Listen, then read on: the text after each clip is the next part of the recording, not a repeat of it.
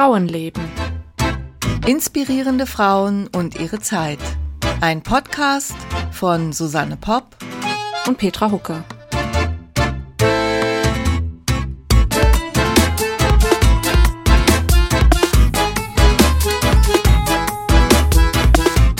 Hallo Susanne. Ja, hallo und schönen guten Morgen.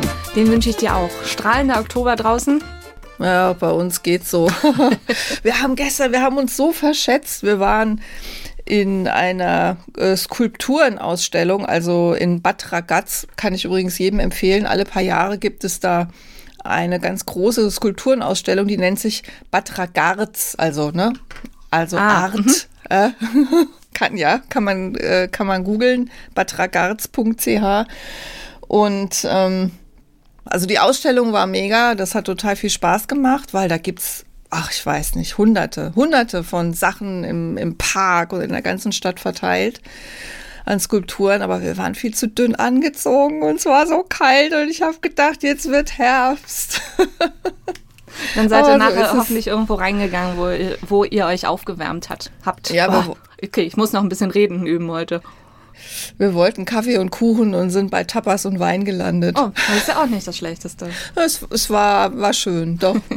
War ein schöner Sonntag. Sehr schön. Ähm, ja. Ja, bevor wir heute anfangen, äh, wollte ich noch was äh, erzählen zu Mary Anning. Ich habe in der Zeit einen Artikel gefunden auf der Kinderseite. Es gibt nämlich ein 13-jähriges Mädchen, in, das in Lyme Regis wohnt, also da, wo auch Mary Anning gelebt hat.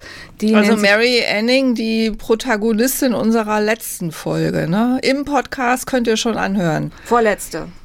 Ach, war sogar die vorletzte? Naja, weil wir machen ja immer abwechseln und das meine war, muss es die vorletzte gewesen sein. Stimmt, du hast recht. Och Gott, okay. Also die, also jedenfalls, die ist online, die könnt ihr euch anhören. Genau. Und Evie Swire, 13 Jahre alt, hat äh, von Mary Anning erfahren, kannte sie wahrscheinlich schon ihr ganzes Leben lang, weil sie eben da ähm, aufgewachsen ist und sie wollte, dass Mary Anning noch ein bisschen bekannter wird als Frau, als Paläontologin und hat dafür gesorgt, dass ähm, sie hat ein Crowdfunding gemacht und Spenden gesammelt. 30.000 Unterstützer, 170.000 Euro und davon soll ein Denkmal für Mary Anning in Lyme Regis gebaut werden. Und wenn alles klappt, soll es im Mai 2022 äh, enthüllt werden. Na super, dann berichten wir dann wieder, ne? Genau, ne, äh, ja. ist noch ein bisschen hin. Genau. Und dann wollte ich noch was, das habe ich mir auch aufgeschrieben. Wir hatten in einer Folge irgendwie über das Wort Tausendsasser gesprochen, was das für ein merkwürdiges Wort ist, wo das herkommt und so. Und jetzt in unserer Marwangt-Folge heute kommt es auch wieder vor und deswegen habe ich doch mal nachgeguckt und wollte rausfinden, wo kommt dieses Wort eigentlich her. Und habe gefunden, bei Wikipedia natürlich, ähm, dass das aus dem 18. Jahrhundert äh, kommt und von, ja, es ist jetzt ein bisschen schwierig, also dieses Sa, Sasa kommt aus dem Französischen, da gibt es ja das Wort Sa, also das, dieses C mit so einem Häkchen runter und A. Und äh, das war irgendwie so ein, so ein äh, Zuruf, ein Hetzruf, steht ja ein Hetzruf für Hunde. Also den hat man wohl ah. irgendwie Sasa zugerufen, damit die schneller laufen, um Sasa. die, um die oh, okay, äh, das Wild okay. zu erlegen. Und dann kommt das Tausend davor, also so besonders tausendmal, tausendmal Sasa, tausendmal dies und das, irgendwie so. Also bringt uns jetzt nicht so viel weiter. Ich finde das Wort immer noch furchtbar. Ähm, was ich gelernt habe, in Österreich sagt man Wunderwutzi. okay. Also Statt wieder äh, Tausendsasser zu sagen, sagen wir Wunderwutzi. Wunderwutzi, genau. Oder was ich, also was ich ganz gut finde, glaube ich, ist Multitalent. So kann man unsere Marie Marwangt heute wohl bezeichnen. Gut, aber wenn ich jetzt einen Roman schreibe, der im 19. Jahrhundert spielt, kann ich also guten Gewissens das Wort Tausendsasser verwenden. Das kannst weil du es. Ja, weil es ja noch viel älter ist. Genau. Ja, und eine Sache müssen wir vielleicht auch noch erwähnen, ne? Unsere Pläne für die Zukunft. Richtig, richtig. Ja, oder ja, wir, wir haben uns nämlich, wir haben uns nämlich am Freitag kurz geschlossen, am letzten, an dem Podcast freien und haben gesagt, wir schaffen das nicht mehr, alle zwei Wochen eine Folge zu publizieren.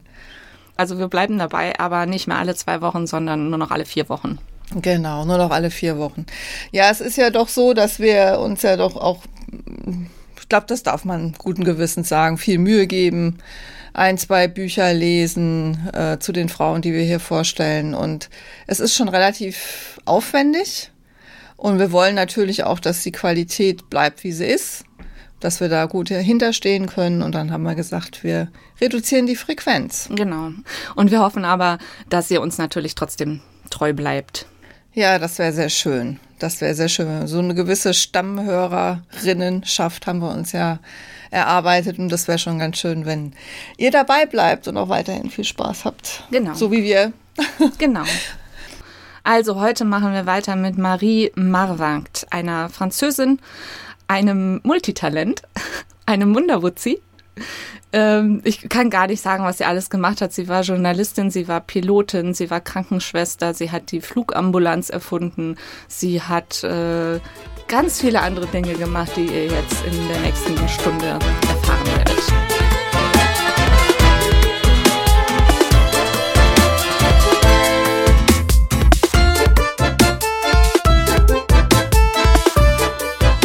Heute möchte ich anfangen mit einer Anekdote, weil die mir so gut gefallen hat.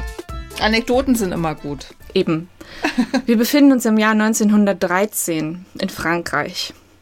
Ein Bauer steht aus seinem Feld und macht da Bauernsachen und ähm, ein Flugzeug fliegt über ihn hinweg. Er hat noch nie in seinem Leben ein echtes Flugzeug gesehen. Er kennt das nur so aus der Zeitung und von Bildern. Und jetzt sieht er das erste Mal ein Flugzeug, das so über die Bäume fliegt und dann über die Äcker, kommt immer tiefer, immer tiefer und schließlich landet es nicht weit von ihm entfernt auf einem Feld. Mhm. Er erschreckt sich, rennt hin, rennt, rennt, rennt und ruft irgendwelchen Leuten zu, er ist tot, er ist tot. Und hört aus dem Cockpit des Flugzeugs, sie ist nicht tot, aber bitte zünden Sie sich jetzt auf keinen Fall eine Zigarette an. Okay.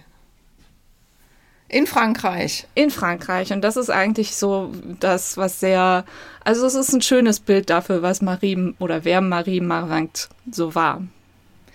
Wie, wie spricht man die richtig aus? Also, also laut Internet Betonung auf der ersten Silbe und ein Nasal, also Marwangt. Marwangt. Genau. Okay. Mhm. Ich habe dieses Mal nur ein Buch gelesen. Und aus diesem Buch ziehe ich jetzt alles, was ich erzähle. Ähm, es war so ein bisschen, also man hat schon gemerkt, dass die Autorin, sagen wir, Fan war von ihr. Aber es waren auch recht, also es waren so, so psychologische Betrachtungen dabei, was sie so für ein Typ ist. Und ähm, ich glaube, es war, es ist schon, also ich hatte das Gefühl, ich kann dem Buch vertrauen. Mhm, mhm. Ich habe in diesem Buch zusammengesucht alle Sportarten, die ich gefunden habe, die Marie Marwangt in ihrem Leben äh, gemacht hat. Ich fange mal an. Schwimmen, Bergsteigen, Billard spielen, Radfahren, Kanufahren, Reiten, Fechten, Schießen, Bogenschießen, Judo, Jiu-Jitsu, Karate, Wrestling, Gymnastik, Voltigieren, Stufenbarren, Schwebebalken, Ringe, Leichtathletik, Hochsprung, Weitsprung, Gewichtheben, Tennis, Golf, Jonglieren, Boxen, Skifahren, Tauchen, Baseball, Hockey, Polo und Autofahren. Also Autofahren und Flugzeugfliegen äh, galt damals noch als Sport. Sie hat auch mal eine Lok gefahren, sie hat ein, Schampf, ein Sie hat ein Dampfschiff gefahren, also sie war ein Hans Dampf in allen Gassen, ein Marie. Ach du meine Güte, Dampf das ist ja einfacher, einfacher aufzuzählen, was sie nicht gemacht hat. Ja, also sie aber, hat. Was hat, ist dir was aufgefallen, was sie nicht gemacht hat, was du vielleicht erwartet hättest? Hürden also ich schaue mir nochmal so meine Liste an. Tanzen fehlt mir jetzt so auf den ah, ersten tanzen, Blick, irgendwie Ballett. Mhm, mhm, ähm, also es ja. war schon, also sie war sehr körperbetont. Absolut. Also so ein richtiger, ja, cool. Klingt nach ja. einer sehr coolen Frau. Das äh, Buch ähm, heißt übrigens The Fiancé of Danger, also die Verlobte der Gefahr. Du mhm. hattest den Titel irgendwann so halb vergessen und meintest die, die Braut des Todes, was genau. ganz interessant ist, weil sie, ähm, weil sie halt so viele Gefahren ähm, weil sie halt so viel erlebt hat und in so vielen Gefahren war, aber es alles überlebt hat, im Gegensatz zu vielen, vielen anderen Leuten, die sie kannte. Deswegen passt die Braut des Todes nicht so ganz, aber die Verlobte der Gefahr auf jeden Fall. Sie wurde, also sie, ist, sie hat wahnsinnig viel Presse bekommen und da gab es natürlich tausende Namen und diese eine, also Fiancé of Danger, das kam auch aus der Presse aus der Zeit. Manche nannten sie die wichtigste Frau in Frankreich seit äh, Johanna von Orléans oder was okay. mir sehr gut gefallen hat, äh, Leonardo da Vinci im Rock. Mhm, weil sie mhm. halt so wahnsinnig viel verschiedene Sachen gemacht hat. Sie hat ja nicht nur Sport gemacht. Also bestimmt hätte sie Bungee Jumping gemacht, wenn es das schon gegeben oh, hätte. garantiert. Morgens vorm Frühstück. ja, aber was ich ganz interessant fand, diese, diese Art ihres Lebens, glaube ich, nur zu dieser Zeit funktionieren konnte. Also vor dem Ersten Weltkrieg und zwischen den Weltkriegen, weil es um diese Zeit schon diese ganzen neuen Techniken und Technologien gab. Ähm, also zum Beispiel, was das Flugzeugfliegen anging, aber weil noch nichts oder sehr wenig geregelt war. Also, es, also es, war noch viel erlaubt, wahrscheinlich auch. Oder ja, man, man hat viel ausprobiert, man hat die Gefahr vielleicht erahnt oder in, in ähm, ignoriert. ignoriert oder einfach mhm. hingenommen. Mhm. Und äh, dementsprechend hat das für sie halt um diese Zeit gut funktioniert. Also sie war eine von diesen äh, New Women, wie man das damals genannt hat. Mhm.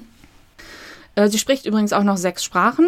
Französisch, Deutsch, Italienisch, Englisch, Arabisch und sie hat sich sehr begeistert für Esperanto. Mhm. Was damals noch viel vielversprechender war als heute. Heute interessiert das, glaube ich, nicht mehr so viele Leute. Ich habe erst kürzlich gehört, es gäbe noch Esperanto äh, Native Speaker. Wie geht denn das? Ja, wenn du halt zwei, äh, wenn du Eltern hast, die halt sich vielleicht auf Esperanto als gemeinsame Sprache verständigt haben, also unterschiedliche Sprachen sprechen. Angeblich gibt es das, aber. Hm. Mhm. Okay. Also sie hat es gelernt und hat auch versucht, es äh, weiter zu verbreiten. Mhm. Okay, ich fange jetzt aber mal in der Kindheit an. Sie wurde am 20. Februar 1875 geboren in Aurillac. Das liegt im Südwesten von Frankreich in einer Vulkanregion. Hatte damals etwa 14.000 äh, Einwohner. Ihre Mutter hieß Elisabeth, ihr Vater Felix. Die beiden hatten vor Marie schon drei Kinder verloren ähm, und waren dann natürlich sehr froh, dass Marie überlebte und dann gleich so ein so ein aktives, äh, fittes Kind war. Sie wird Marie Félicie Elisabeth genannt, also bekommt beide Namen von ihren Eltern.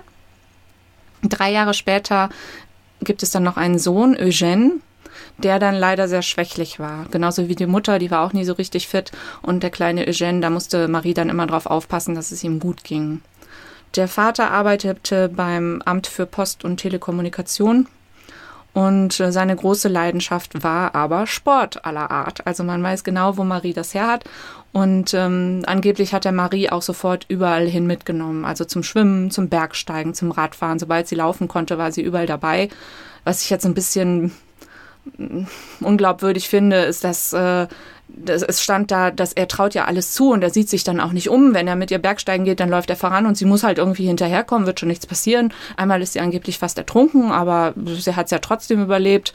Aber ich meine, die Geschichten, wo sollen sie herkommen, wenn nicht von Marie oder dem Vater selbst, weil sonst war ja keiner dabei. Also es ist schon so ein bisschen Legenden, Bildung. Aber mhm. also es, es, war definitiv so, dass er sie überall ähm, ermutigt hat und auch angespornt hat. Also sie sollte immer gewinnen und immer die Beste in allem sein. Äh, was dann übrigens, also Marie fand das gut so, sie wollte das auch selbst. Sie hat da, er hat sie nicht irgendwie gequält oder so. Was sich dann auch einmal darauf erstreckte, dass äh, eine Nachbarin sich dachte, dieses Kind ist nur draußen, nur unterwegs. Das ist doch äh, ganz falsch für eine, für ein Mädchen oder eine Frau. Wie kriege ich sie denn jetzt dazu, einfach mal zu Hause sitzen zu bleiben? Und dann hat sie, hat die Nachbarin der kleinen Marie ihr Stickzeug gezeigt und gesagt, schau mal, was ich hier mache. Ich würde dir das ja auch gern beibringen, aber ich glaube, du kannst das sowieso nicht. Und Maries äh, Ehrgeiz war natürlich sofort angestachelt und sie hat sich da hingesetzt und sticken gelernt und dann das so schnell wie möglich fertig gestickt und der Nachbarin gezeigt und danach aber nie wieder sowas angerührt. Kann ich gut verstehen. Ja, sie sind dann erst nach Lille umgezogen und nach Metz. Es war eigentlich eine ziemlich sorgenfreie Kindheit für Marie. Sie war auf einer Privatschule für Mädchen. Sie war ganz gut in der Schule. Sie war auch sehr beliebt und wurde bewundert für ihre, für ihre, für ihr aktives Leben, auch wenn die meisten anderen Mädchen sie vermutlich nicht immer so richtig verstanden haben. So, warum klettert die jetzt schon wieder auf den Baum, statt einfach mal hier zu sitzen? Und was ich besonders interessant finde, ist, dass der Vater sie in den Zirkus gelassen hat. Es gab da zwei bekannte Zirkusse, die oft in der Stadt waren. Und äh, sie durfte dann da wirklich hingehen und hat dann quasi so eine kleine Ausbildung bekommen. Also sie hat Reiten gelernt, auch Kunstreiten, Gymnastik und äh, wohl auch bestimmte Tiere zu zähmen. Und das ist halt nichts, was, was ein in Anführungszeichen normaler Vater um die Zeit seinem kleinen Mädchen erlaubt hätte. Nee, wahrscheinlich eher nicht. Was hast du nochmal gesagt? Was hat er beruflich gemacht? Er war bei der Post. Ach, bei der Post, genau. Also das es klingt jetzt, deswegen habe ich es auch gleich wieder vergessen, weil das auch nicht so aufregend klingt irgendwie. Wenn er jetzt Luftfahrtingenieur wäre oder sowas, hätte ich mir das wahrscheinlich gemerkt. nee, er hat das alles so in seiner, äh, in seiner Freizeit gemacht, was ihn wirklich interessiert hat. Ja, genau. Vielleicht hat er ja Zeit dafür gehabt, ne? Die Mutter wird dann mit der Zeit immer schwächer und Marie muss mehr im Haushalt helfen. Sie, wie gesagt, also sticken wollte sie nicht, aber sie macht das im Haushalt schon und auch ähm, mit großem Willen, weil sie halt ihrer Mutter was Gutes tun will. Und was ihr auch geholfen hat, sie hat ein Buch gelesen von, oder das Buch gelesen von Florence Nightingale. Ähm, ich weiß nicht, ob dir der Name das was sagt. Sie war eine bekannte Krankenschwester. Den, der Name sagt mir was, ja.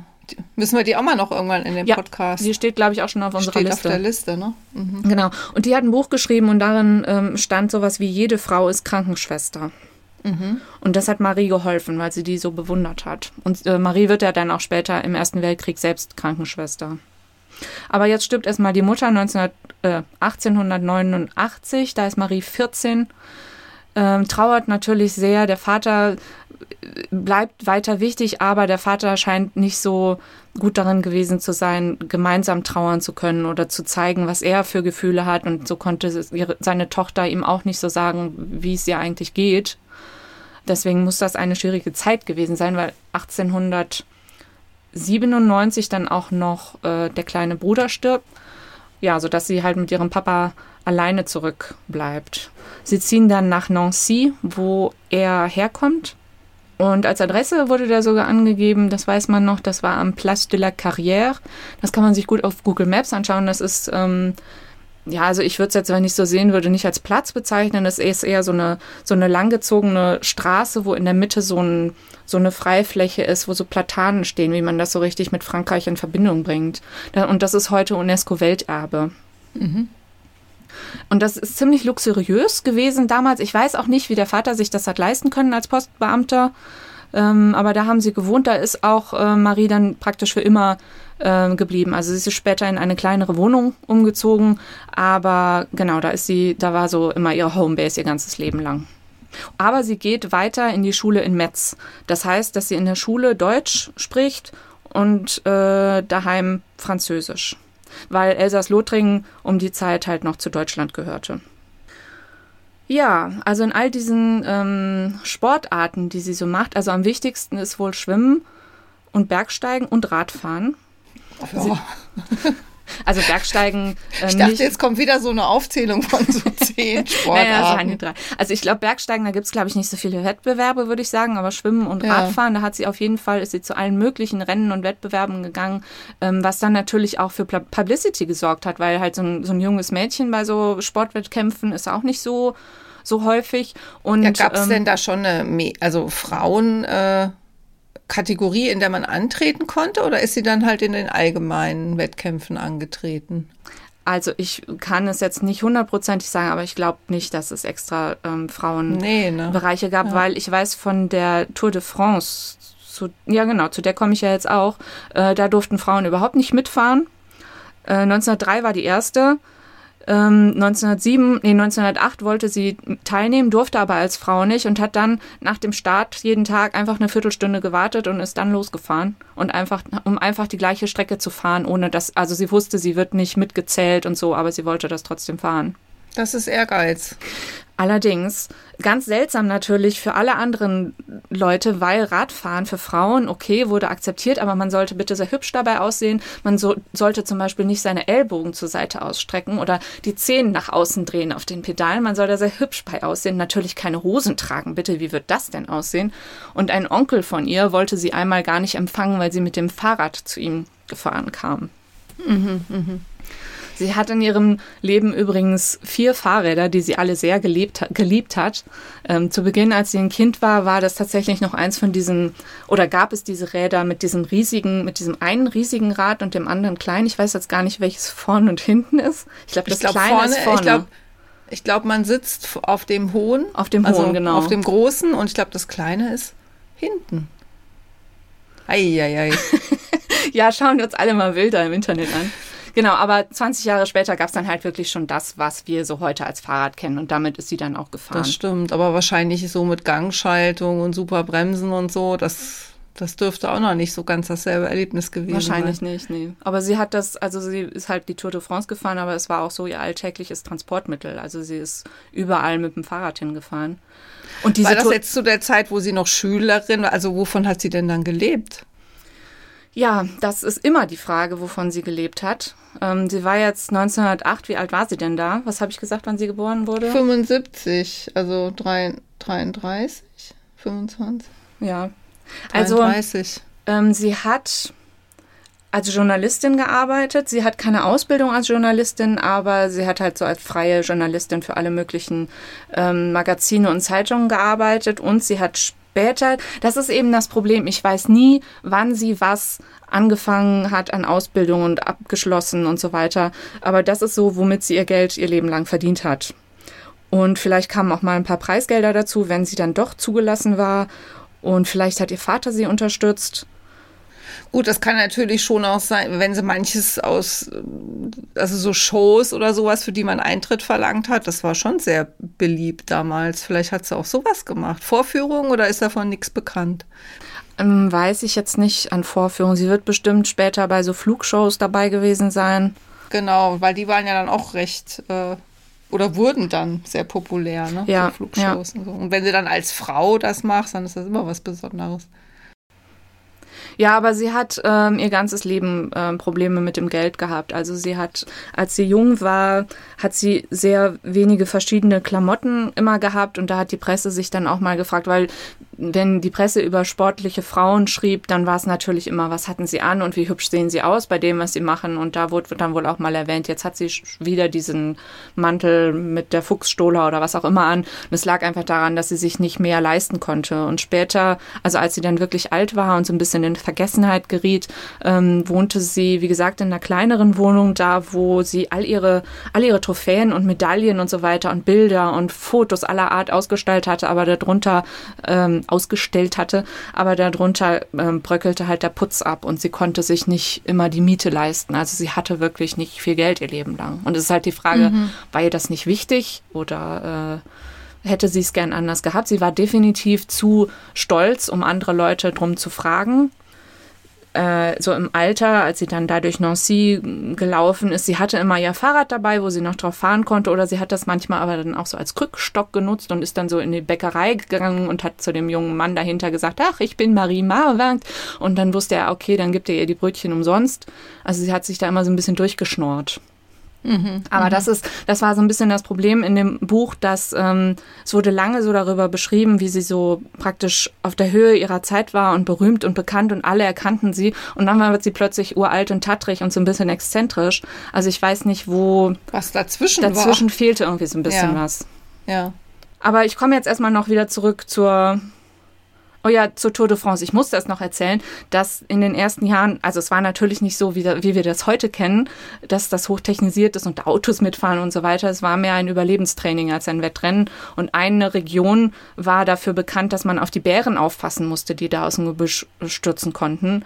Also die Straßen waren kaum befestigt und in den Orten liefen dann die Kinder hinter den Fahrrädern her und steckten denen so die Äste zwischen die Speichen und so, damit die umfielen. Und äh, ja, also es waren durchschnittlich, was sie dann gemacht hat, 150 Kilometer pro Tag. Ähm, und sie war eine von, ich weiß nicht von wie vielen, aber, also wie viele es am Anfang waren, aber es sind nur 36 Leute überhaupt ins Ziel gekommen. Also ich könnte mir vorstellen, du hast ja gesagt, die erste war 1903, die erste Tour de France. Das war auch noch so ein Unterbeweisstellen wahrscheinlich der überhaupt vom Radfahren als Fortbewegung, also von der Technik, also vom, vom Gerät und dann auch von den Möglichkeiten, die man damit hat. Ne? Ja. Also so, so, kommt einem das jetzt vor. Ne? Ja, also ja. ich kann mit dem Fahrrad wirklich ganz Frankreich, also Tour de France, ganz Frankreich befahren, dass man das damit irgendwie noch so, ja, beweisen ja, wollte. Ja, ja also Fortbewegung, ich habe da, nie Sport, drüber, ich hab da nie drüber nachgedacht, wie seit wann es die Tour de France eigentlich gibt. Ah. Ja, das ist interessant. Okay. Olympische Winterspiele gab es zum Beispiel zu der Zeit auch noch nicht. Äh, als sie dann eingeführt wurden, waren aber auch nur weiße Männer erlaubt. Es gab keine, keine Verbände um die Zeit. also wie gesagt, das ist halt diese Sache, es ist noch wenig reguliert und sie kann einfach mal überall sich, sich austoben. Und ähm, ja, was wollte ich denn jetzt als nächstes erzählen? Sie hat äh, in einem Interview irgendwann mal gesagt, dass sie nie Angst hatte. Dass sie Gefahr als ein Problem sieht, das man lösen muss. Also es ist nichts, dass sie, dass sie auf die Gefahr mit Angst und, und Emotionen reagiert. Hier vielleicht auch die Verbindung zum Vater, dass er so ähnlich war, sondern dass sie da einfach irgendwie durch muss. Das Einzige, wovor sie dann doch Angst hatte, waren Aufzüge und die Metro. Also sie hatte wohl ein bisschen äh, Klaustrophobie. Oder das heißt, oder sage ich jetzt was Falsches? Nee, ist das Richtige.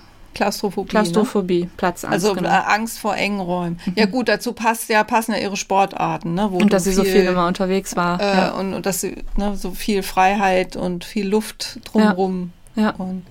Sie schlief übrigens nie mehr als vier Stunden in der Nacht.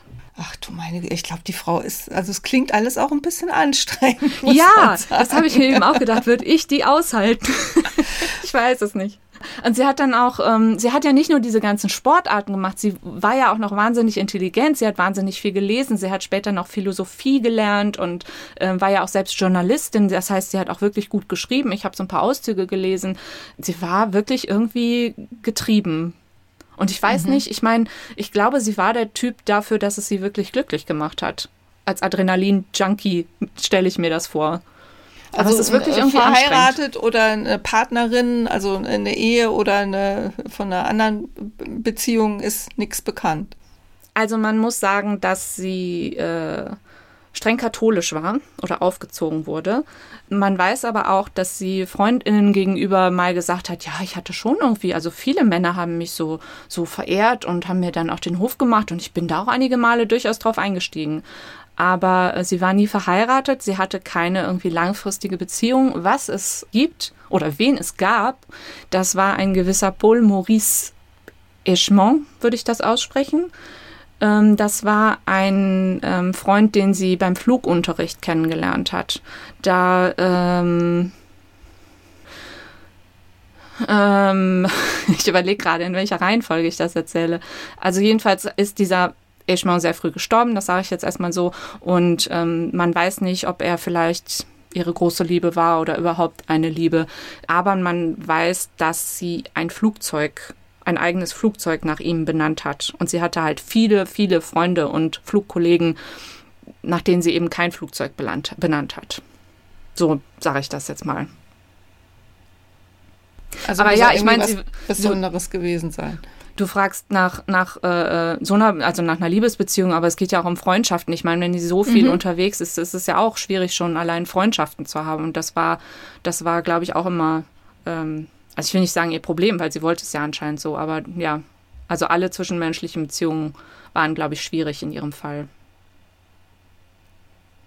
Achso, ich wollte noch kurz, man kann sich Fotos von ihr ansehen, es gibt so einige. Ähm, sie war ziemlich klein, sie war nur 1,57 Meter groß. Ich hatte mir eigentlich vorgestellt, irgendwie, dass sie, dass sie groß war und äh, androgyn und drahtig.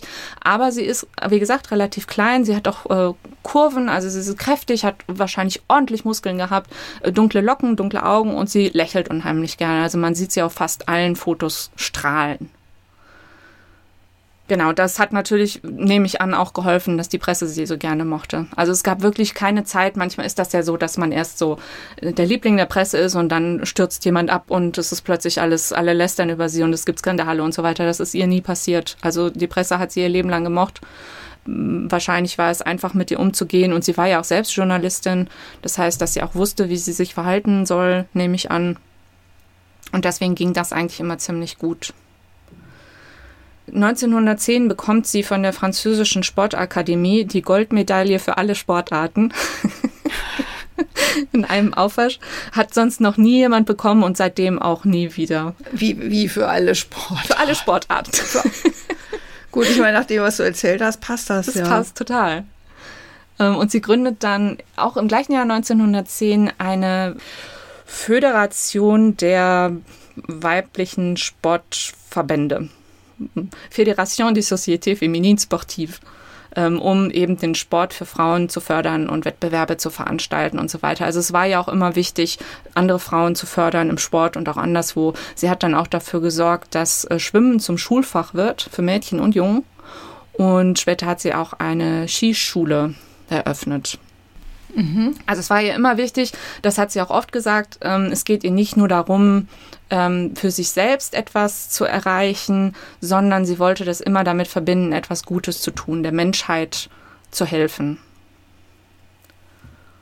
So, jetzt war sie ja im Grunde schon berühmt. Alle Leute kannten sie, diese verrückte Mademoiselle Marie, die Fiancée of Danger. Und ähm, jetzt geht es aber eigentlich nochmal richtig los, weil jetzt äh, interessiert sie sich für die Luftfahrt. Und es beginnt mit äh, Ballonfahren. Mm, das war damals nicht mehr ganz so neu. Also das äh, lief schon eine Weile, dass die Leute sich mit Ballons versucht haben. Ich möchte übrigens empfehlen den Film Die Aeronauten von mhm. 2019 mit Felicity Jones und Eddie Redmayne. Das ist ein ganz toller Film. Da sieht man auch, wie ähm, was das für Pioniere und Pionierinnen waren. Und ähm, Eddie Redmayne spielt zum Beispiel einen ähm, Mann, der, also einen Wissenschaftler, der wirklich diese ganzen Strapazen auf sich nimmt, um irgendwelche Messungen zu veranstalten. Und solche, mit solchen Leuten ist Marie garantiert auch in, in äh, Kontakt gekommen. Also sie hat, ähm, sie ist erst mitgeflogen und hat dann aber auch so einen Ballon Ballonführerschein gemacht, weiß ich nicht, wie das heißt, und hat dann auch andere mitgenommen und fand das immer so toll, wenn es wirklich Neulinge waren, wie, wie begeistert die waren. Also das hat sie immer unheimlich gern gesehen. Sie hat die dann natürlich bestimmt auch abgesprungen, oder? Mit dem Fallschirm. Hm, ich glaube nicht. Sie ist öfter mal abgestürzt. Ah, okay. Also das, was, was ihr am wichtigsten war bei diesem Ballonfahren, ist, dass sie einmal mit einem Wissenschaftler unterwegs war, dessen Namen ich jetzt vergessen habe. Sie wollten wirklich nur praktisch so einen, so einen Rundflug machen. Natürlich einen etwas äh, ambitionierten Rundflug, weil Marie macht ja nicht einfach nur irgendwas. Und dann ähm, gab es aber irgendwelche schwierigen Winde, sodass sie über die Nordsee äh, getrieben wurden bis nach England. Und es war so, dass um diese Zeit war es schon Leuten gelungen, aus England nach Frankreich zu fliegen, weil da die Winde irgendwie generell besser sind. Aber es war noch nie jemandem gelungen, über die Nordsee von Frankreich nach England zu kommen. Die sind immer alle abgestürzt. Und den beiden ist es gelungen. Und sie hat das auch in einem langen Artikel sehr aufregend beschrieben. Also äh, ich war zu faul, das alles zu übersetzen, aber es war wirklich extrem spannend, wie sie da irgendwie in der Luft schwebten und wirbelten und dann kam das Land immer näher und sie mussten alle Klamotten abwerfen. Also sie, sie kamen wirklich da in Unterwäsche an, weil damit der, damit der Ballon noch äh, ein kleines Stück über der Erde blieb und sie wirklich nicht abstürzten. Und dann sind sie irgendwie im Baum gelandet und konnten sich retten. Und dann kamen schon die Leute angerannt und die Presse hinterher und sie war wieder da der große Star, der das geschafft hatte. Oh, ich finde das alles, das, das erinnert so an so, ah, es gibt doch so Leute wie, mir fällt jetzt ein Name ein, Rüdiger Neberg oder so, Leute, die irgendwie, oder auch der Messmer, die halt extreme Sachen machen und dann ähm, eigentlich davon leben, dass die Leute das total spannend finden und dann die Vorträge hören wollen oder die, ne, also eigentlich so ein Leben, was noch besser in unsere Zeit passt, weil man das jetzt alles ja auf allen möglichen Plattformen kannst du dann, dann kannst du noch Sponsoren finden, die dich dann dafür bezahlen, dass du bestimmte Klamotten anhast und so. Einfach nur deinen Lifestyle leben und dafür äh, letztlich auch äh, ja bewundert werden. Ne? Aber das stelle ich mir zu der Zeit, wo sie das gemacht hat und dann auch noch als Frau, stelle ich mir das äh, sehr speziell vor aufregend, ungewöhnlich. Also das muss ja absolut einmalig gewesen sein. Wo es gab schon andere Pilotinnen, die gab's, ne? Ja, also es gab Emilia Earhart, von der hat man ja schon öfter gehört, die war 22 Jahre jünger. Es gab noch eine, warte mal, finde ich den Namen. Beinhorn oder so? Ellie, nee, wie hieß die? Ah, doch, Beinhorn, Ellie Beinhorn, oder? Ellie Beinhorn. Es genau. gab eine gewisse Hélène, äh, oh Gott, Hélène Dutrieux, aus Belgien, die hatte wohl ein ganz ähnliches Leben wie Marie. Äh, und die begegneten sich dann beim Fliegen und äh, die wurden auch Freundinnen, auch wenn die Zeitungen in diesem Fall wirklich äh, nicht so nett waren. Die haben sie dann gleich als Rivalinnen dargestellt und da irgendwie versucht, mhm. so Skandälchen rauszumachen. Den, also über den Namen bin ich noch gestolpert und eben äh, Amelia Earhart. Also es gab einige, die dann natürlich weiterhin so die großen Ausnahmen waren. Aber ja, ich meine, du hast recht, wenn es gab halt dieses praktisch diesen einen Kanal, die Zeitung, die Presse. Ja. Das war ja. das, was sie ausnutzen konnte. Aber ja, so oder halt, wie gesagt, wenn gerade jetzt beim Ballonfahren oder so, äh, dass man, dass das halt ein Ort war, wo die Leute halt auch hingehen konnten und dann halt zugucken und dann wurde das auch in der Zeitung angekündigt und dann ähm, hast du halt auch so wirklich Menschenmengen angezogen, die dann zum Teil auch Eintritt bezahlt haben. Das weiß ich ja jetzt nicht, ob das bei ihr so war, ne? Aber Sensationen waren immer schon äh, der Bringer. Ne? Klar. Da haben die Leute ja, also fast absolut. Ich habe von der vorher noch nie gehört. Ist das jetzt schlimm? Die anderen Namen, die du genannt hast, die habe ich schon mal gehört. Hm. Ich gucke gerade mal, wie viel Zeit wir noch haben. Ich wollte nämlich noch ein Stück vorlesen nach, diesem, nach dieser aufregenden Fahrt da über die Nordsee. Habe ich noch eine ruhigere, eine ruhigere Beschreibung, die ich so schön fand, wo sie dann mit anderen Leuten unterwegs war und das Ballonfahren wirklich genossen hat. Also wir sind, befinden uns in Frankreich. Ähm, in Aulnoy, wo wir über die Grenze fuhren, riefen die Leute von unten, Stopp, kommen Sie runter, Sie sind auf dem Weg nach Preußen. Wir danken ihnen höflich und fuhren weiter. Als wir nach Saarbrücken kamen, waren wir so tief, dass wir fast mit einem Fabrikschornstein kollidierten, aber wir warfen ein wenig Ballast ab und schafften es darüber hinweg. Wir flogen über zahlreiche Fabriken. All diese großen Öfen, die Stichflammen ausstießen mit ihren Feenlichtern, konnten für Aeronauten, die es sich näher ansehen wollten, gefährlich sein. Die Straßen von Saarbrücken erschienen als lange, helle Streifen, die den dicken, schwarzen Schleier der mondlosen Nacht durchschnitten, schwer feucht einen aufkommenden Sturm ankündigend. Um Viertel vor elf sahen wir ein Licht im Fenster und riefen dem menschlichen Schatten im Inneren etwas zu, der uns daraufhin informierte, dass wir in Assweiler sein. Also so heißt das, ich weiß nicht, ob das vielleicht Eschweiler ist, die französische Version von Eschweiler. Ähm, wir hörten das Klackern einer Windmühle, dann das frische Lied eines Wasserfalls. Während meine Begleitung ein wenig schlief, lauschte ich der Stille, meinen Kopf gegen den Anker gelehnt, meine Eindrücke überdenkend, und es war die reine Freude, durch die Dunkelheit zu schweben, in der absolutesten Einsamkeit, die ich jemals erlebt habe. Hm. Richtig poetisch. Ne? Also sie konnte wirklich schreiben. Ja, das hört sich so an. Hast du das jetzt übersetzt? Das habe ich jetzt übersetzt, ja. Mhm. Das Buch, dann die Biografie, die du gelesen hast, die ist auch nicht auf Deutsch erschienen, oder? Äh, ich glaube nicht, nein. Also ich habe es auf Englisch gelesen. Mhm. Wo war ich denn jetzt? Ach so, ja, Ballonfahren. Ballonfahren macht ihr Spaß, aber das Problem ist, dass man dabei ja kaum Kontrolle darüber hat, was man macht. Also sie war Kontrollfreak und äh, sie hatte einen so starken Willen, den sie immer durchsetzen wollte und das ging natürlich nicht beim Ballonfahren und was bleibt einem da anderes, als in ein Flugzeug zu steigen. Diese, diese ganze, der ganze Flugsport hat sich unheimlich schnell entwickelt, seit so Anfang des 20. Jahrhunderts. Anfangs starben 87 Prozent aller Piloten. Ach du meine Güte. Und sie sieht dementsprechend natürlich auch, wie die meisten, die sie so kennenlernt, mit denen sie zusammen lernt, nacheinander sterben. Es gibt ein Foto aus ihrer Zeit in der Flugschule mit zwölf Leuten und sie ist die einzige, die wirklich die nächsten Jahre überlebt hat. Das müssen schon auch bestimmte, also ein bestimmter Typ Mensch gewesen sein, ne, die das dann trotz allem so angezogen hat, dass ich das unbedingt machen muss. Ja, also, Aber ähm, so, so, Leute braucht's, oder? Ja, also entweder sind Visionäre, kann man sie so ja. nennen, oder sie sind halt ziemlich verrückt oder ein bisschen verrückt zumindest. Oder sie haben halt tatsächlich einfach wirklich ein anderes Verhältnis zur Gefahr oder ein anderes Verhältnis zur Angst. Oder so wie sie ja wohl auch gesagt hat, sie hat da keine Angst. Genau. Sie hat Angst vor Enge, aber nicht äh, alles andere. Also ich versuche mir vorzustellen, wie sich das anfühlt. Das fällt mir echt schwer. Ja, aber gut. Mir auch. Erzähl weiter. Ähm, es, also viele dieser Flugzeuge waren ja waren verrückt, waren noch der reine Wahnsinn. Es gab zum Beispiel eins, da musste immer ein Sandsack neben dem Piloten liegen, damit das Ding nicht kippt und abstürzt. Und wenn jemand mitfliegen wollte statt des Sandsacks, durfte der sich nicht bewegen, sonst wären sie abgestürzt. Und sie sind dann auch abgestürzt. Ähm, die Feuergefahr war immens in allen Flugzeugen. Und das Irre dabei ist, dass sie ja noch nicht mal besonders hoch geflogen sind. Es, man sagt, die Leute, die auf dem Boden standen, wenn ein Flugzeug vorbeifliegt, konnten die hören, was die Piloten sagen. Und Marie meinte einmal so aus Scherz, man muss sich auf alle Viere runterlassen, lassen, um zu sehen, ob sie wirklich den Boden verlassen haben. Ja, und dann habe ich einmal die Höhe von 24 Metern gefunden und das war wohl schon, schon recht hoch. Gut, dann bist du halt aber ja mit Bäumen kollidiert, ne? Ja, also das ist halt das Problem. Und ihr erster Flug äh, 1909, als sie mitgeflogen ist mit einem Piloten, waren fünf oder sechs Meter über dem Boden, dann einmal übers Feld und wieder zurück. Aber mhm. selbst das hat sie so begeistert, dass sie sich halt entschieden hat, Unterricht zu nehmen. Also es gab schon Fluglizenzen die aber wirklich noch so in den zweistelligen Bereichen waren. Also Marie hatte dann irgendwie Fluglizenzen war 48 oder sowas. Und das muss aber ein wahnsinniger Zusammenhalt und äh, auf dem in der Flugschule gewesen sein. Und es war halt wirklich eine eine eng verknüpfte Gesellschaft. Sie hatte zum Beispiel hat einen guten Freund da kennengelernt, Hubert Latham. Der hatte eines der schwierigsten Flugzeuge, nannte sich eine Antoinette. Und das wollte sie dann natürlich auch, weil sie nimmt ja nicht einfach irgendein einfaches die Schule war schon recht ausgefeilt. Also es gab Theorie und Praxis mit äh, Mathe und Chemie und Physik und Mechanik und dann auch so bei den Praxisflügen, dass der Lehrer erst hinter dir sitzt und dann durftest du nach 20 oder 30 Mal allein fliegen.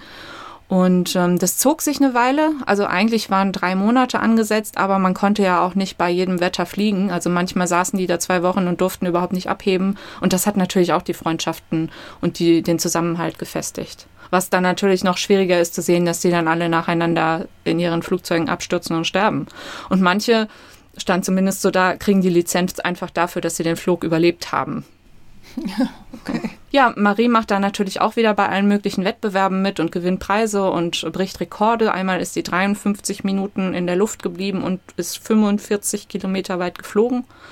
Das wäre der Rekord zu dieser Zeit. Und sie wird dann auch selbst Fluglehrerin, weil sie das so begeistert.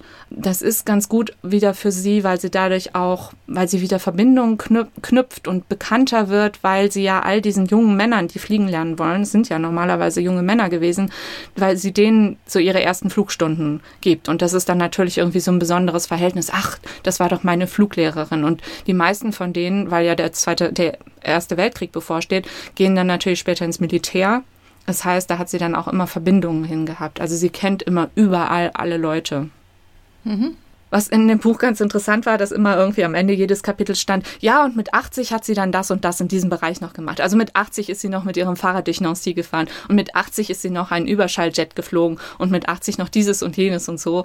Sie hat sich dann aber wohl später nicht mehr so, also sie hat schon noch ähm, äh, so mitbekommen oder, oder verfolgt, was es für Flugzeuge, äh, für Entwicklungen äh, gibt bei den Flugzeugen, aber das hat sie alles nicht mehr so begeistert wie in den ersten Jahren. Also sie brauchte und wollte natürlich diese, diese gefährlichen ersten irren Flugzeuge. Hm, ich könnte mir auch vorstellen, dass je, fort, je weiter die Technik fortschreitet, umso mehr entwickelt sich dann auch das Pilotsein und das äh, Mechanikersein und Technikersein und so äh, auseinander. Mhm. Ne? Dass es dann Spezialisten gibt für die Technik und Spezialisten fürs Fliegen. Ja, klar. Und zu ihrer Zeit war das wahrscheinlich noch alles eins, könnte ich mir vorstellen, ne? dass du, dass du alles, ne, wenn du dann irgendwo not gelandet bist, dann musstest du das Ding auch selber wieder reparieren können, um da weiter zu fliegen. Genau, ja. So, ja, genau. Und jetzt wollte ich eben eigentlich erst den Namen Echemont erwähnen, also dieser Mann, den sie vielleicht mochte, weil ihr jetzt alle wisst, wie gefährlich dieses Fliegen war und äh, dass er eben auch dabei umgekommen ist. 1912, oh. also da war sie noch recht jung. Mhm was diese Sache anging, also verheiratet, nicht verheiratet und so, natürlich haben das auch die Zeitungen sie gefragt. Und sie war dann schon manchmal genervt und hat dann sowas gesagt wie, ja, es ist ja nun mal nicht das Wichtigste und wie hätte ich heiraten und Kinder kriegen sollen bei all dem, was ich mache, was so gefährlich ist aber sie liebte Kinder. Also ähm, sie ist gut mit denen zurechtgekommen. Sie hat auch später viele, ähm, sie ist rumgereist und hat Vorträge aller Art gehalten, auch so in Kindergärten und Schulen und so. Und Kinder fanden sie immer toll.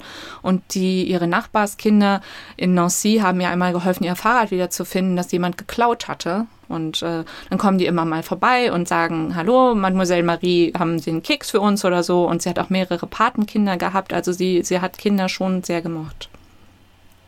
So, jetzt kommen wir zum Ersten Weltkrieg. Frauen durften noch keine Pilotinnen sein zu der Zeit. Ähm, das, die, das Fliegen, die Flugzeuge wurden auch nur zu Aufklärungszwecken benutzt, also nicht, nicht für Kämpfe. Wie gesagt, es war halt noch so in den Kinderschuhen. Einmal kam ein Pilot zurück und schimpfte, der Deutsche in einem anderen Flugzeug daneben mir hat einen Ziegelstein nach mir geworfen. Ja, dementsprechend hat das niemand so richtig ernst genommen. Ich fand das auch ganz interessant Ach so, ja, sie durfte dann irgendwann, als ein Pilot ausfiel, da durfte sie dann doch so inoffiziell mal, mal fliegen. Aber so die normalen Soldaten, die Fußsoldaten oder wie man das nennt, die haben wohl öfter mal gesagt, dass Piloten ein viel zu leicht oder ein viel leichteres Leben haben als sie und dass die keinen einzigen Tag an der Front überleben würden. Und äh, Marie hat das gehört und hat sich natürlich gedacht, oh, probiere ich aus. Und ist dann für 42 Tage an die Front gegangen, als Mann verkleidet, ausnahmsweise. Aber sie hat nie irgendwas davon erzählt. Also ich nehme an, dass sie es genauso schlimm fand wie all die anderen dort und deswegen Und nicht woher weiß man wollte. das dann? Also sie hat gesagt, dass sie da war, aber sie hat nicht erzählt, wie es ihr ergangen ist. Okay. So. Ja, und ich meine, Frankreich, Nordfrankreich, das wissen wir alle, im Ersten Weltkrieg war so der absolut zentrale Schauplatz, wo halt neun Millionen französische Soldaten sind da gestorben und sieben Millionen Unfassbar. Zivilistinnen. Sie ist dann nach ähm, Italien versetzt worden, in die italienischen Dolomiten, wo es in Anführungszeichen nicht ganz so schlimm war, wieder als Frau. Also da war sie wieder als Marie Marwangt unterwegs und hat vielen ähm, Soldaten das Skifahren beigebracht. Und da war das dann wieder so dieser gleiche Effekt wie mit dem Fliegenlernen. Die jungen Männer mögen sie und verehren sie. Ähm, sie ist inzwischen 36 und dann stirbt ihr Vater 1916. Äh, das heißt, ihre ganze Kernfamilie ist tot. Sie ist die einzige, die noch übrig ist. Sie hat ein paar entfernte Cousins und Cousinen, aber eng ist sie mit denen nicht. Man weiß nicht genau, man traut es ihr natürlich zu, ähm, ob sie als Spionin tätig war im Ersten Weltkrieg. Man weiß es vom Zweiten allerdings auch erst seit 2018, als eine Medaille von ihr wieder aufgetaucht ist. Sie war im Zweiten Weltkrieg definitiv in der Resistance und hat dann auch, also es war nicht nur in Anführungszeichen normale Medaille für Resistance-KämpferInnen, sondern avec Rosette, also mit einer Rose. Und das wurde nur Leuten verliehen, die sich besonders verdient gemacht haben. Also auch da, sie, sie ist irgendwie immer die eine der besten. Ja, aber äh, also noch zurück zum Ersten Weltkrieg. Sie war dann ähm, als Krankenschwester tätig. So, sie war ja nicht nur irgendwie, äh, diese, sie hat nicht nur diesen ganzen Sport gemacht und äh, war Journalistin und äh, ist rumgereist und hat ähm, irgendwelche, da komme ich gleich noch zu, ähm, Sachen versucht äh, durchzusetzen. Sie war ja auch noch Krankenschwester. Sie hat, ähm, wie gesagt, Florence Nightingale bewundert. Sie hat in Nancy Medizin studiert, auch Chirurgie. Fast zehn Jahre war sie an der Uni wahrscheinlich auch hier wieder, weil sie zwischendurch so viel anderes gemacht hat. Sie hat keinen Abschluss in Medizin, sondern in Anführungszeichen nur in Geisteswissenschaften. Aber sie hat eben diesen Abschluss als Krankenschwester vom Roten Kreuz. Das reicht natürlich auch noch nicht, sondern sie hat dann im Ersten Weltkrieg den Chirurgen assistiert und hat dabei eine neue Methode erfunden, wie man Wunden so nähen kann, dass die Narben kleiner werden. Okay. Mal so eben nebenher. Ja, wenn sie schon mal da war, kann sie ja sowas mal schnell machen. Sie fährt auch Krankenwagen, obwohl das nicht erlaubt ist. Sie hat gesagt, das Schlimmste, was es, was eigentlich allen Krankenschwestern, also es gab ungefähr 60.000 Krankenschwestern im Krieg in Frankreich. Das Schlimmste war halt, dass sie die Soldaten zusammengeflickt hat und dann wieder zurück an die Front schicken musste. Aber generell war dieses Menschenhelfen, äh, Menschen gesund machen, war ihr im Leben, sagt sie, immer das Allerwichtigste. Und sie hat sich auch bis spät im Leben, bis zu ihrem 80. Geburtstag, ähm, auf dem neuesten Stand gehalten, was so ähm, chirurgische Methoden und so weiter anging. Dazu passt, dass sie praktisch die Flugambulanz ähm, ja, erfunden, entwickelt, durchgesetzt hat. Also das hat sie schon versucht seit 1910. Das Problem war, dass viele das nicht zusammenbringen konnten, weil, weil Fliegen halt noch als Sport galt und dann auch so gefährlich war. Und wie soll uns das helfen, wenn wir Patienten haben? Aber äh, sie hat es immer versucht. Sie hat Fluggesellschaften angesprochen, Unternehmen angesprochen, die Politik. Sie hat immer viele Artikel darüber geschrieben. Sie hat selbst eine, ähm, so eine, so eine Challenge irgendwie ins Leben gerufen, wer denn das erste Flugzeug ähm, fertigstellen würde, das äh, dafür passt. Und erst im Krieg hat dann das, Mil das französische Militär zugestimmt, dass sie sowas tatsächlich versuchen wollen. Also es geht nicht darum, äh, die Kranken zu transportieren, sondern es ging erstmal nur darum, dass man irgendwo an entfernte, entlegene Orte fliegen kann, um zu schauen, wie sieht's denn da aus und können wir wem helfen und dass dann zum Beispiel ähm, ein Arzt oder eine Ärztin und eine Krankenschwester mitfliegen und da aussteigen können und die Patienten vor Ort versorgen. Und ähm, das wird dann eben im Laufe der Zeit durchgesetzt. Sie finanziert das erste Flugzeug selbst. Sie nennt es nach diesem ähm, Echemont, Captain Echemont. Ähm, sie fängt dann auch wieder an, interessierte Leute zu schulen, also sowohl als Krankenpflegerin als auch als Ärztin, je nach äh, Einsatzzweck und je nachdem, was die Leute schon wussten. Also eine Ärztin hat sie wahrscheinlich anders geschult als eine Krankenschwester. Und äh, man sagt, dass diese Erfindung der Flugambulanz zu den drei wichtigsten medizinischen Erfindungen dieses Kriegs gehörte, neben Bluttransfusionen und Penicillin. Ja gut, dann, dann müssen die Flugzeuge ja schon zumindest so ein gewisses Maß an Sicherheit bis dahin erfüllt haben, ne? Weil sonst hast du ja schaffst ja mehr Probleme, als ja. dass du sie löst. Ja. Ne? Also es wird definitiv nicht dieses äh, Flugzeug mit dem Sandsack auf dem Beifahrersitz gewesen nee, sein. Wahrscheinlich nicht. Gut, das hat sich dann ja auch sehr schnell weiterentwickelt in den Jahren. Wahrscheinlich ist da jedes Jahr sind da wahrscheinlich neue ja. Erfindungen hinzugekommen und das halt dann die Sicherheit irgendwann auch also das nehme ich jetzt mal an. Ja, ne? auf jeden Fall. gewährleistet war. Ja.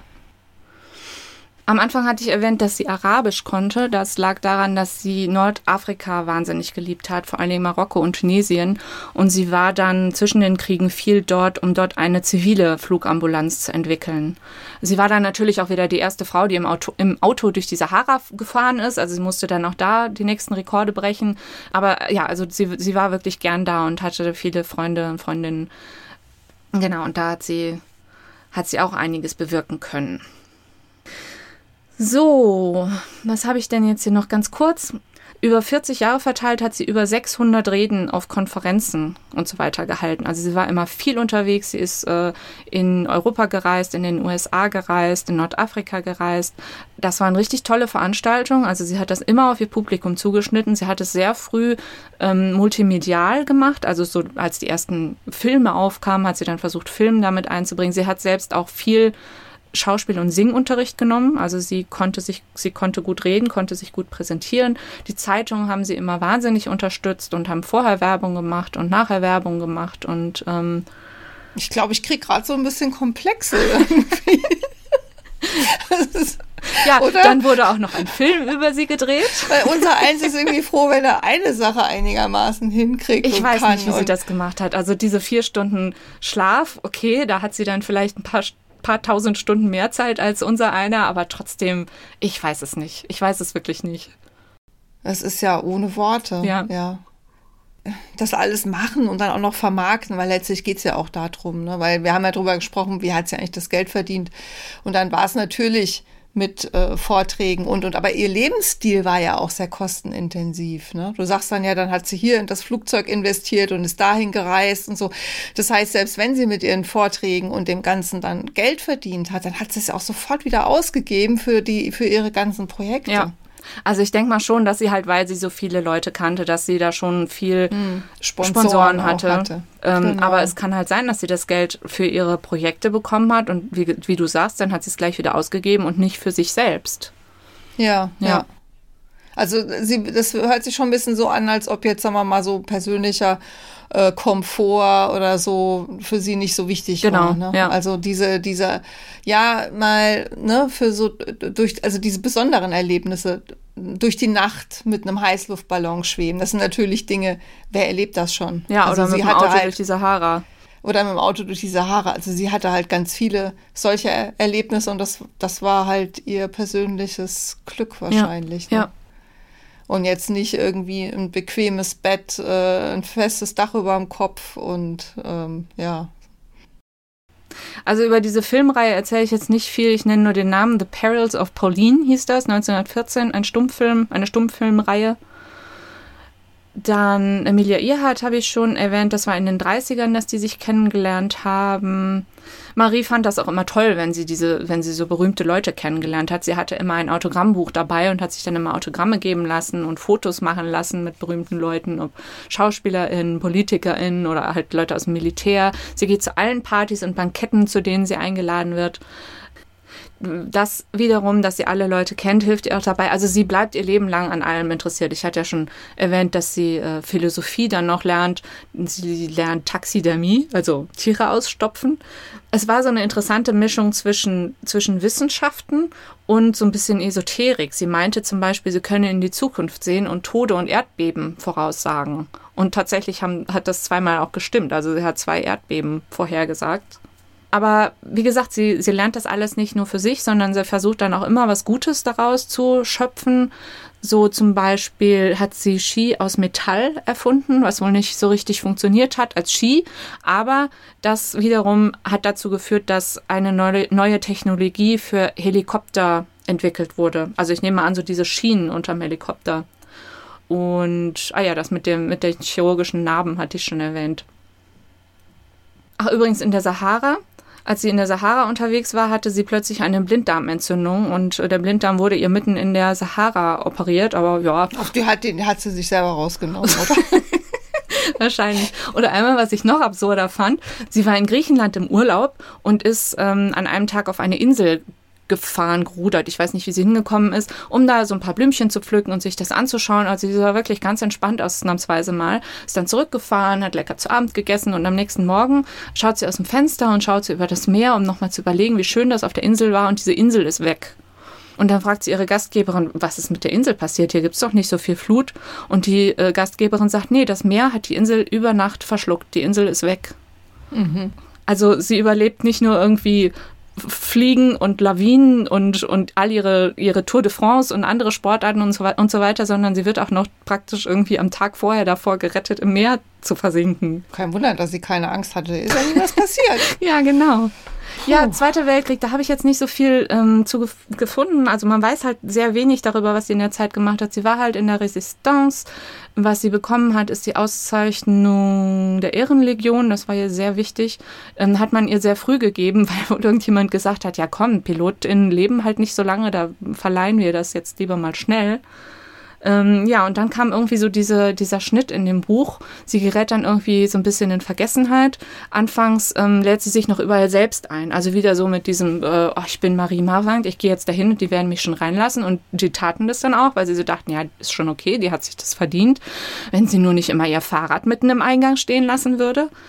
Ähm, aber ja, dann wurde sie irgendwie so ein bisschen vergessen. Also die, die, die Nachbarschaft kannte sie halt noch und hat immer so ein bisschen nach ihr geschaut ähm, hat sie manchmal zum Essen eingeladen.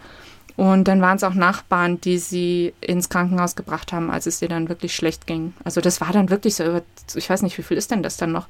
20 Jahre. Also sie ist 1963 gestorben.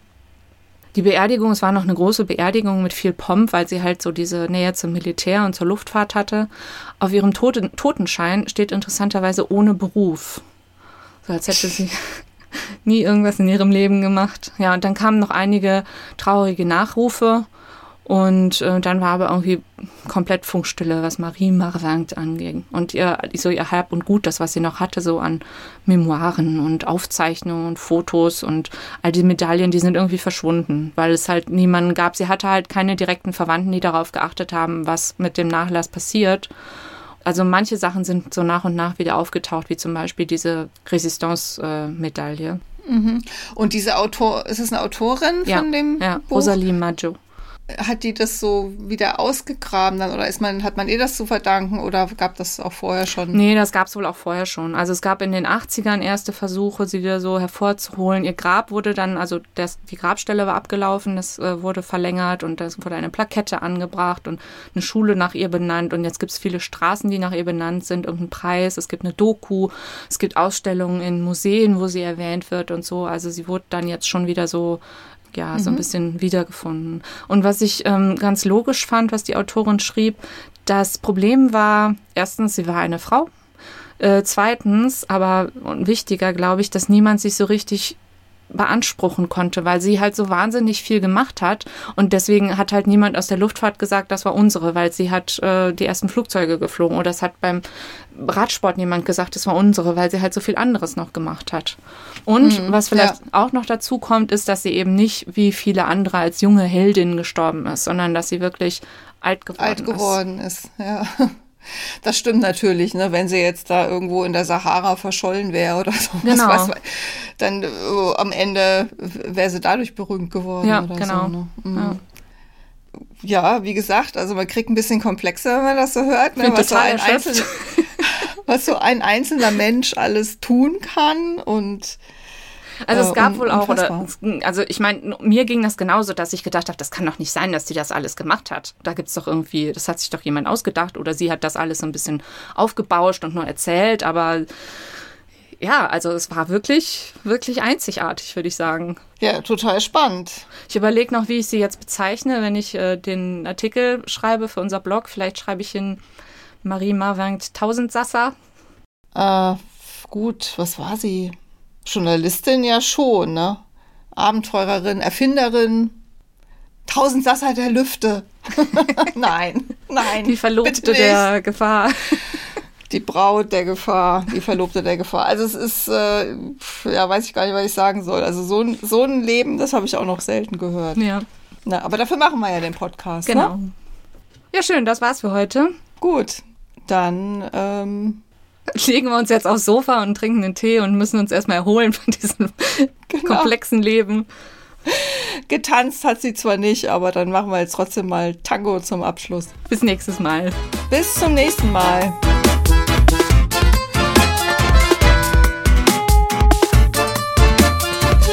Wenn euch die Folge gefallen hat, dann freuen wir uns sehr, wenn ihr unseren Podcast abonniert und vielleicht sogar positiv bewertet auf den einschlägigen Plattformen.